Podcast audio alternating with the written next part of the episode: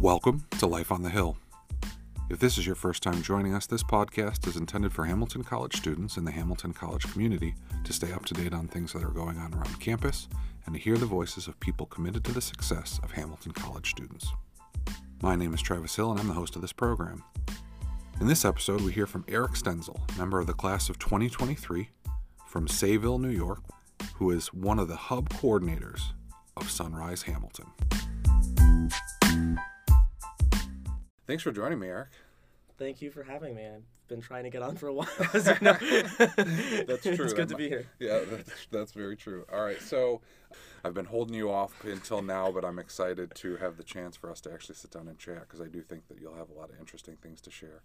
Let's start off with what brought you to Hamilton. So in my junior year of high school, I basically had no idea what Hamilton College was. Sure. Then I had an English teacher, Doug Shaw, class of 89, and he recommended I look at it. He spoke highly of it. Mm-hmm. And I looked it up and I'm like, wow, this is kind of fitting into everything that I think I would want, because I think throughout high school, as I've done here, which is why I picked here, shaping the own path that I want to take. So I started my high school's debate team. I was running my high school's Model UN, stuff like that, making them the things that I wanted to be, because I found that the kind of rigid, structured curriculum that existed in my high school was not at all conducive to me learning what I wanted. And what I found was, I guess, the vibe of Hamilton was that was encouraged, that you would go out and find the things that you wanted to explore, and then you could make that even a part of your curriculum. And I think I've already started to do that. I'm taking 2 environmental studies classes this semester that are directly tied to what I'm doing otherwise. So I came to Hamilton, I visited, and I think I immediately fell in love with it. I won't name the school that preceded it, but okay, I'll just say that it was a school that there was a very deep contrast between the two. Okay. It was a large state school. Mm-hmm.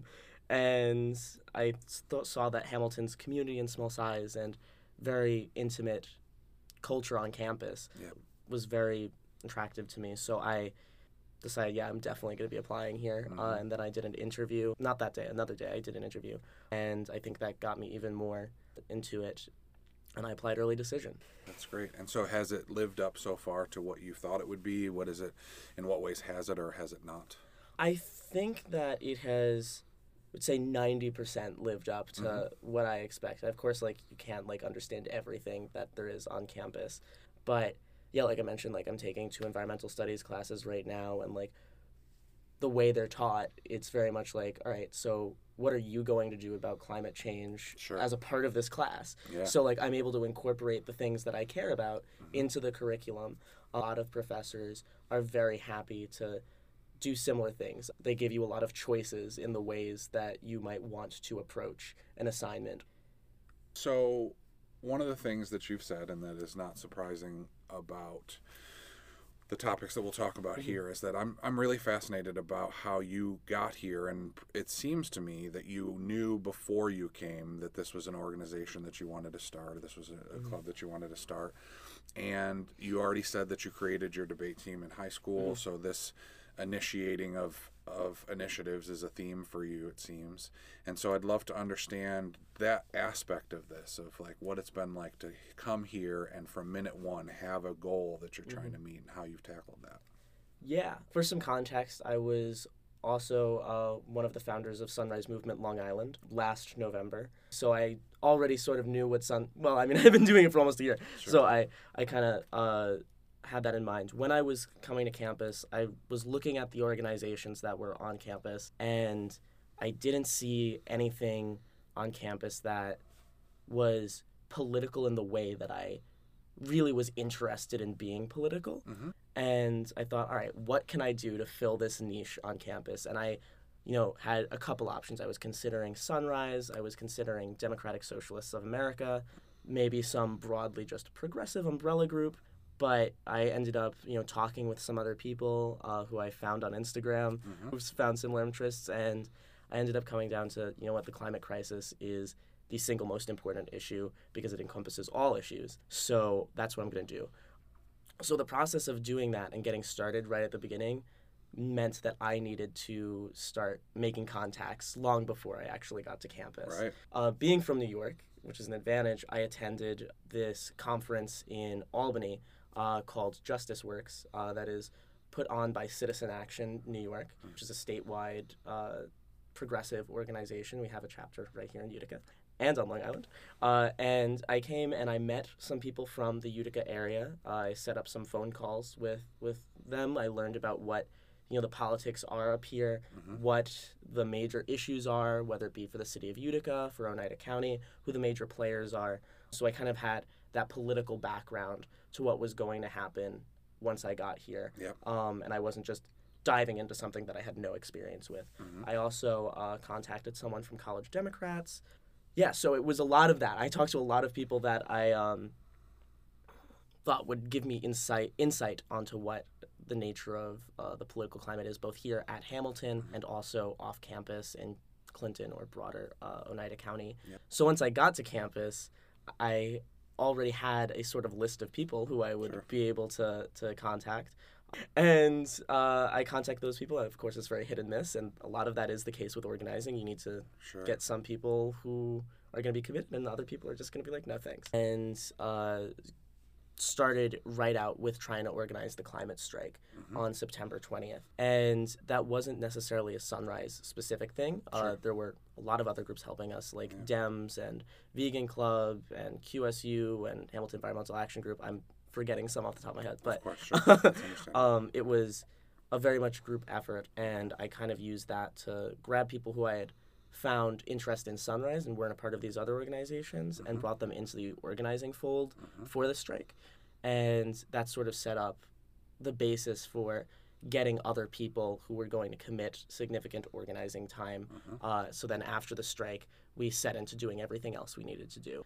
Do a lot of good organizing and pick up a lot of new people, enough to actually have a very significant effort for December 6th, where we both organized the strike on campus and also one in Utica with a coalition of some of those other organizations that I had met in the summer. I think the way I would summarize the first semester is kind of like a trial by fire, because for me, I've come into this with a couple years actually started in 8th grade. So like all of high school organizing experience. And then there are a lot of other people who this might be their first time getting into it. So what I saw my role as, and I still do see my role as, is making sure that this is as inclusive and welcoming as possible, and that people get the chance to cultivate their own leadership skills and organizing skills. There are people who, 5 months ago had never even heard of Sunrise Movement, never done political activism before. Now they're on our e-board. Yeah. And they're picking up these fantastic responsibilities that allow us to do more and more and more. And we're only continuing on planning on growing and all of that. So it was a good first semester. Yeah, that's great. And I think we really set ourselves up for success in future semesters. Good, and I will ask you about that and what's on the horizon of Sunrise.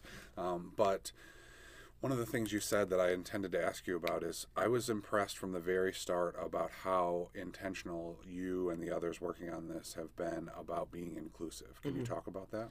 Yeah. So it comes from, of course, yes, we want to be inclusive. That's just as a principle, but also the fact that the climate crisis is not an individual specific issue that's going to impact everybody equally. It is an issue that affects frontline communities first and worst. And what I mean by frontline communities, of course, people who are living on coasts or in areas that are most likely to be hit by disasters of different kinds. But also, Black, Indigenous, people of color, women, LGBTQ+, the whole list of marginalized communities. Because what worries me most about the climate crisis isn't necessarily the direct impacts of we're going to have flooding or we might have crop shortages, but the societal consequences that come from that. And when that happens, as has been the case throughout the entire existence of our society, there are some people who are pushed to the edge and will not be taken care of, and in fact will be persecuted for who and what they are. And that is exacerbated within the climate crisis. And we see that already on a global scale. look who's being hit right now, right? And who's also being talked about. You're very happy to talk about the wildfires in California or Australia, but if we're talking about the massive flooding that might be happening in Indonesia or in Vietnam or India or wherever else, that's kind of a back burner discussion. Mm-hmm. And a large part of that has to do with being in the global south and not being, you know, these white, powerful countries as we have in the West. So any climate activism that exists has to prioritize those who are directly impacted. And more importantly, the way for doing that needs to be paved by people who are actually impacted. So we have also been making a very intentional effort of making sure that people who are members of frontline communities have a direct say in the decisions we're making. It's very, I think what undergirds all of it is the understanding that these issues are not separate, they're combined, and it is crucially important that they be addressed with justice and equity. And that means that in our demands for things we want, whether it be of, you know, Anthony Brindisi or congressman or the county, the Oneida County, they need to not only say we're going to reduce emissions, but also that we're going to make sure that the infrastructure we build to do that isn't going to be entirely concentrated in a refugee community or on indigenous land. And that if there's massive flooding, like, we don't just say, oh, the wealthy people get to move away from it.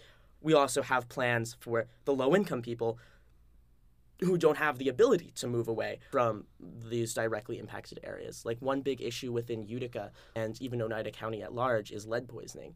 Mm-hmm. Oneida County actually has the highest rate of lead poisoning in the entire state of New York. And of course, we're not seeing that nearly as much on a campus like Hamilton or in the wealthier suburbs like Clinton. It's being concentrated in places like Utica, where there's a larger proportion of low-income black and brown folks who have been marginalized and not given the same resources by all levels of government. So those are the issues that we're really trying to address. Because if we create a world that, sure, we've stopped climate change, but at the same time, we have the same injustices and inequities. What have we really achieved for those people? What reason do they have to come and join this fight if at the end of the day, things are just not going to be as bad as they would be otherwise, right? So that's why we are making a very intentional effort to be inclusive in that way. That's great. Thank you. That makes a lot of sense. So another piece I'm curious about is both why community organizing is your strategy, and how, and maybe these need to be asked separately for your own sanity, why community organizing is a strategy, and how do you see politics playing out similarly or different when you look at the Hamilton College community and the greater Central New York, Oneida County community? Those are very related questions. So community organizing is important because as individuals, we have the ability to make good, impactful decisions, but they're not going to be nearly impactful enough alone to actually address the climate crisis. We're looking at a planet of 7 billion people, and if one person decides, I'm going to go vegan, and I'm going to refuse to take any fossil fuel transport, and I'm going to put solar panels in my house, that's great. Like, do that. You should definitely do that. I recommend that. But at the same time, I mean, that's one of 7 billion people. We also have to consider, you know, where are the largest sources of these emissions? There are 100 companies that contribute about 70% of global emission. And if those companies, 100 companies, were to stop doing something, then we're going to have a much bigger impact. If we have governments, if we have the United States military, which is one of the largest emitters on the planet, cut their emissions, that's a much bigger change. So the reason why we use community organizing is because we understand that governments and institutions have a much larger capacity to reduce emissions than do individuals. So how do we impact that larger scale change? It's by applying political pressure. Governments very often won't do something unless there is a groundswell of support to do that thing, because why, and if you look into the psychology of a politician, their thought unfortunately, most of the time is, I want to stay in office. So if I do anything that's too risky, I'm going to get kicked out of office. I don't want to challenge the status quo too much. I just want to look like I'm, you know, maintaining things that are good and we're running a good society. So in some ways, community organizing gives sympathetic politicians an excuse to do things that they might already have wanted to do because they have the support to do it. Sure. Other times, if there's enough support, it means, oh, if I don't do this, I'm going to lose my seat. Mm-hmm. There's different ways to use that power and how to approach it. And for the first time in a very long time, voters are, especially in the Democratic Party, are ranking climate change as one of their top issues that needs to be addressed. That was not true 4 years ago. Mm-hmm. When Bernie Sanders got up on a stage in a debate with Hillary Clinton and said that climate change was the #1 national security threat we faced, the media laughed at him. Like, this isn't a real thing. That's really a big issue. I mean, climate change is real, but like, it's not that big of a deal. Today, it's laughable to say the opposite, that it isn't the biggest national security threat or a threat to our society as a whole. And that's what this community organizing power has done.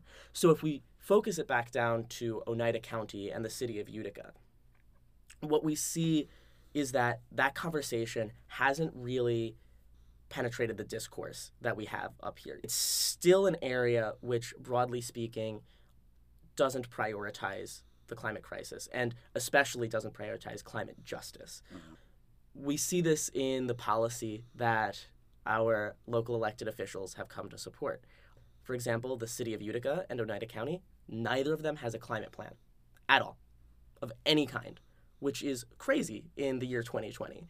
So we also look at the federal level, and Anthony Brindisi hasn't necessarily made climate a priority, but this past semester, with some of our pressure and other groups' pressure, now it is a priority, and he has an environmental advisory committee, and I'm on it. Professor Aaron Strong is on it. Plenty of people from across the 22nd Congressional District are on it, and we're hoping that that's going to lead to him actually coming up with some climate policy that he's really going to prioritize. And then on a state level, there hasn't been much progress just yet. We're going to be planning on turning up the heat. That said, our state senator here at Hamilton, which is just carves out just the edge of Clinton, and then that's as far as it goes. Rachel May has been a very fantastic climate champion. These policies haven't been implemented or supported is because there hasn't been a huge grassroots movement to push for them. So what we as Sunrise see our role as, at least for this coming semester, is elevating that conversation so that even if it isn't the policy we would like to see, there is policy discussion happening. And then as a result, that will precipitate some sort of policies coming about. On top of that, we're looking at getting sympathetic local politicians to start elevating this. For example, one person we've been focusing on is Councilmember Delvin Moody in Utica. He is, I believe, youngest African-American elected official in New York State. He's 23. He's actually a graduate student at Colgate. That's awesome. And we've been talking with him, and we're going to see what we can do with introducing a Green New Deal to Utica. And he's very much on the same page so far in all the conversations we've had. So stuff like that is how we plan to introduce this conversation to this area, and then hopefully that will substantially change the policies that get introduced. I think one of our largest goals is broadly across all elections that are happening in 2020, whether they be for state senate or state assembly or Congress or the presidency. Climate is a part of the conversation, and it is a deciding factor for whether or not somebody supports a candidate. So as we get closer, we are going to work out the kinks of who exactly we're going to endorse, what time we're going to allocate to them, but that is definitely a part of our strategy going forward. Sure, that makes sense. So what are the other things that you're working on? Because obviously there's a lot of things to accomplish. So we have a very broad mission right now. We have our on-campus goals, we have our off-campus goals, and we started dividing up responsibilities. So I might not even have full knowledge of all the things that we're doing, which is a good thing, sure, because it means we're expanding. But broadly off-campus, we're working on getting Congressman Brindisi to co-sponsor the Green New Deal for Public Housing Act. Basically is going to make all public housing in the United States carbon neutral. We have about 2,400 public housing units here in the 22nd District. That's about 4,700 people. And also what's addressed by this bill is lead poisoning. So that is a very direct impact right here in Oneida County. We think that even though we're in a more conservative district, because of that impact, we think we can get Congressman Brindisi to support this legislation because it directly addresses this very serious issue here in this area. We're also going to be working on some local government, municipal government stuff, but also one of our major projects is trying to start another chapter in Utica. So right now the plan is that we're going to be going into Utica every Saturday, canvassing, asking questions, learning about what people's issues are, identifying people who might be interested, and then this is going to conclude with a Green New Deal town hall in Utica, where it's going to be focused, yes, on presenting what Sunrise is and how you can become a part of it, but also identifying what a Utica hub's priorities might be, what issues would be important to them. And the end goal is to have a fully autonomous, fully separate, but we work together, Utica hub that is, you know, led by Utica residents, young people in particular. So those are our main off-campus goals for this coming semester. But on campus, we're going to be continuing the push for fossil fuel divestment and also for carbon neutrality by a much earlier date. We think that the deadline of 2050 is much further off than it should be because at the end of the day, all of the students on this campus are of that precise age group where continued funding of the fossil fuel industry is going to be directly harming them. So that's something that's crucially important to us as well. But more broadly, we are focused on building this movement and making it larger and larger and larger, because that's the only way that we're going to elicit the systems change across the board type transformative action that we need, right? We need to change every sector of this economy. We need a World War II level mobilization to change every facet of our energy sector, of how we get our food, of how we get from place to place. So always in our minds is expanding and getting new people to participate in this movement, which is also part of why we're so inclusive. We need this to be open to everyone to join in whatever capacity they can come to it with. That's great. So that leads me right into the next thing I wanted to ask you about. So we've talked a lot about politics. We've talked a lot about inclusion. And given our commitment to common ground, how do you, what strategies do you use to reach across to people who may not necessarily view this issue in the same way that you do and to build some community in that way? Absolutely. In building a movement of millions, you're going to need to have as large a tent as possible to fit everybody in onto your goals. So one of the ways that this is done, this is a saying on the national website, is we're not right, we're left, we're moving forward. And what that's about is identifying that we have a crisis that has been caused not by any one party. In fact, if anything, it's been exacerbated by both parties to a large extent, and we need to address it. We'll notice like people like AOC are not exactly popular within the establishment of the Democratic Party, and she's the one who's doing the most advocacy for addressing the climate crisis. So I think in the United States in particular, we have this political alignment that is really unfortunate that says if you believe in climate change, you're on the left, and if you don't, you're on the right. And not only that, we have this weird situation where in other countries, the left party might be like, we're for the working class, where in this case, it's the right party who's saying, we are the working class, working man's party. And what I think Sunrise is trying to do is demonstrate this kind of era of New Deal politics, which is why it's called the Green New Deal. Looking at, you know, who voted for FDR? Who was most supportive of the New Deal? It was the same type of person who right now is adamantly opposed to the Democratic Party and is a very pro-Trump voter. So we need to demonstrate value in the policies that we're putting forth. Last night at our first meeting of the semester, I talked to somebody who came in, it was their first meeting. They said that they were more center of the line. They're not necessarily right. They're not necessarily left. But what appealed to them specifically about Sunrise is that we were calling out an issue in a way that people who are entrenched in the system aren't. And I think that demonstrates this broad, almost populist appeal that something like a Green New Deal can have. And I think that's the way that you reach the most people is by making it very direct like that. Here's how it impacts you. And that also involves talking about what are the impacts of the climate crisis directly on you. Something that we are very big on is like saying, that we tell our story. For me, I'm on the South Shore of Long Island. There are obvious climate impacts to that. So for other people, we have a number of people who live in Miami, which is really ground zero. So in Oneida County, that's the immense flooding that we've been having and how that's going to impact agriculture. So finding that thing that impacts that person for somebody who might even be skeptical of climate change and saying, here's how it's impacting you, I think that's the biggest thing that convinces people. But unfortunately, once we get into people in positions of power and what influences their views on climate change, it is very often the corrupting influence of fossil fuel money. We see, for some coincidental reason, that there is a correlation between your support of climate policy and how much money you are receiving from BP and Exxon and whatever other companies. And that's true across parties. There are plenty of Democrats who are receiving a fair amount from fossil fuel companies or fossil fuel adjacent companies, and that influences the decisions they make.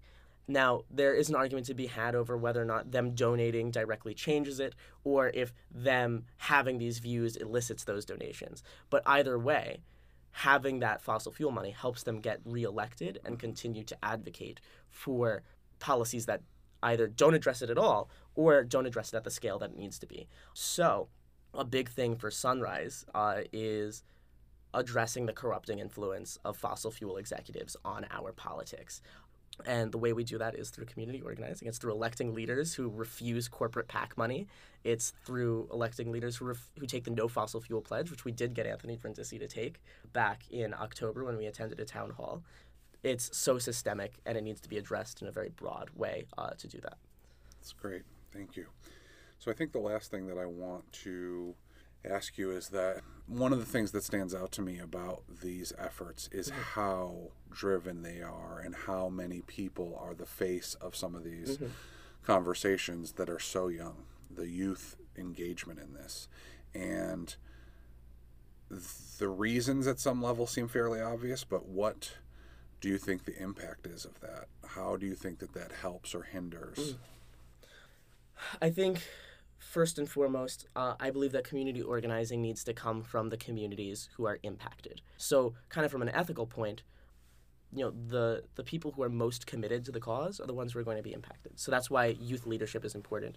And in fact, Sunrise is like codified in how we operate. There needs to be youth leadership. And we define that as people under the age of 35, though, of course, all people are welcome. But beyond that, there's also the impact of kind of on a society level, there's a lot of sympathy for people who are younger.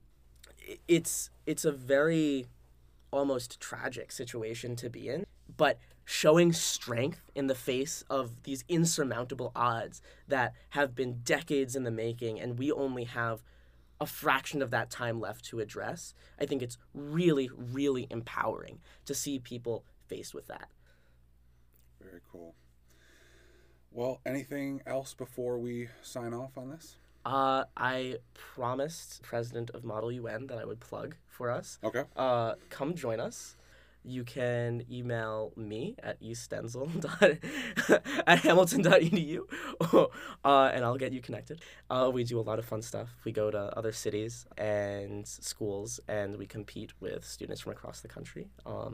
And we have a really good time learning about world politics and learning diplomacy and how political institutions work. Improve your public speaking. So, yeah, join Model UN. Very good. Very good. Yeah, I mean, it's important to recognize that. I know this is a passion of yours. I know that it is something that you connect with in a whole variety of ways, including your academics.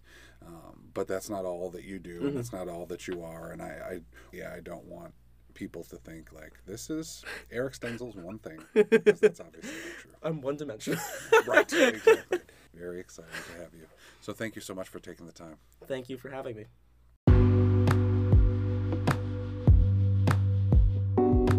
That was Eric Stenzel, member of the class of 2023.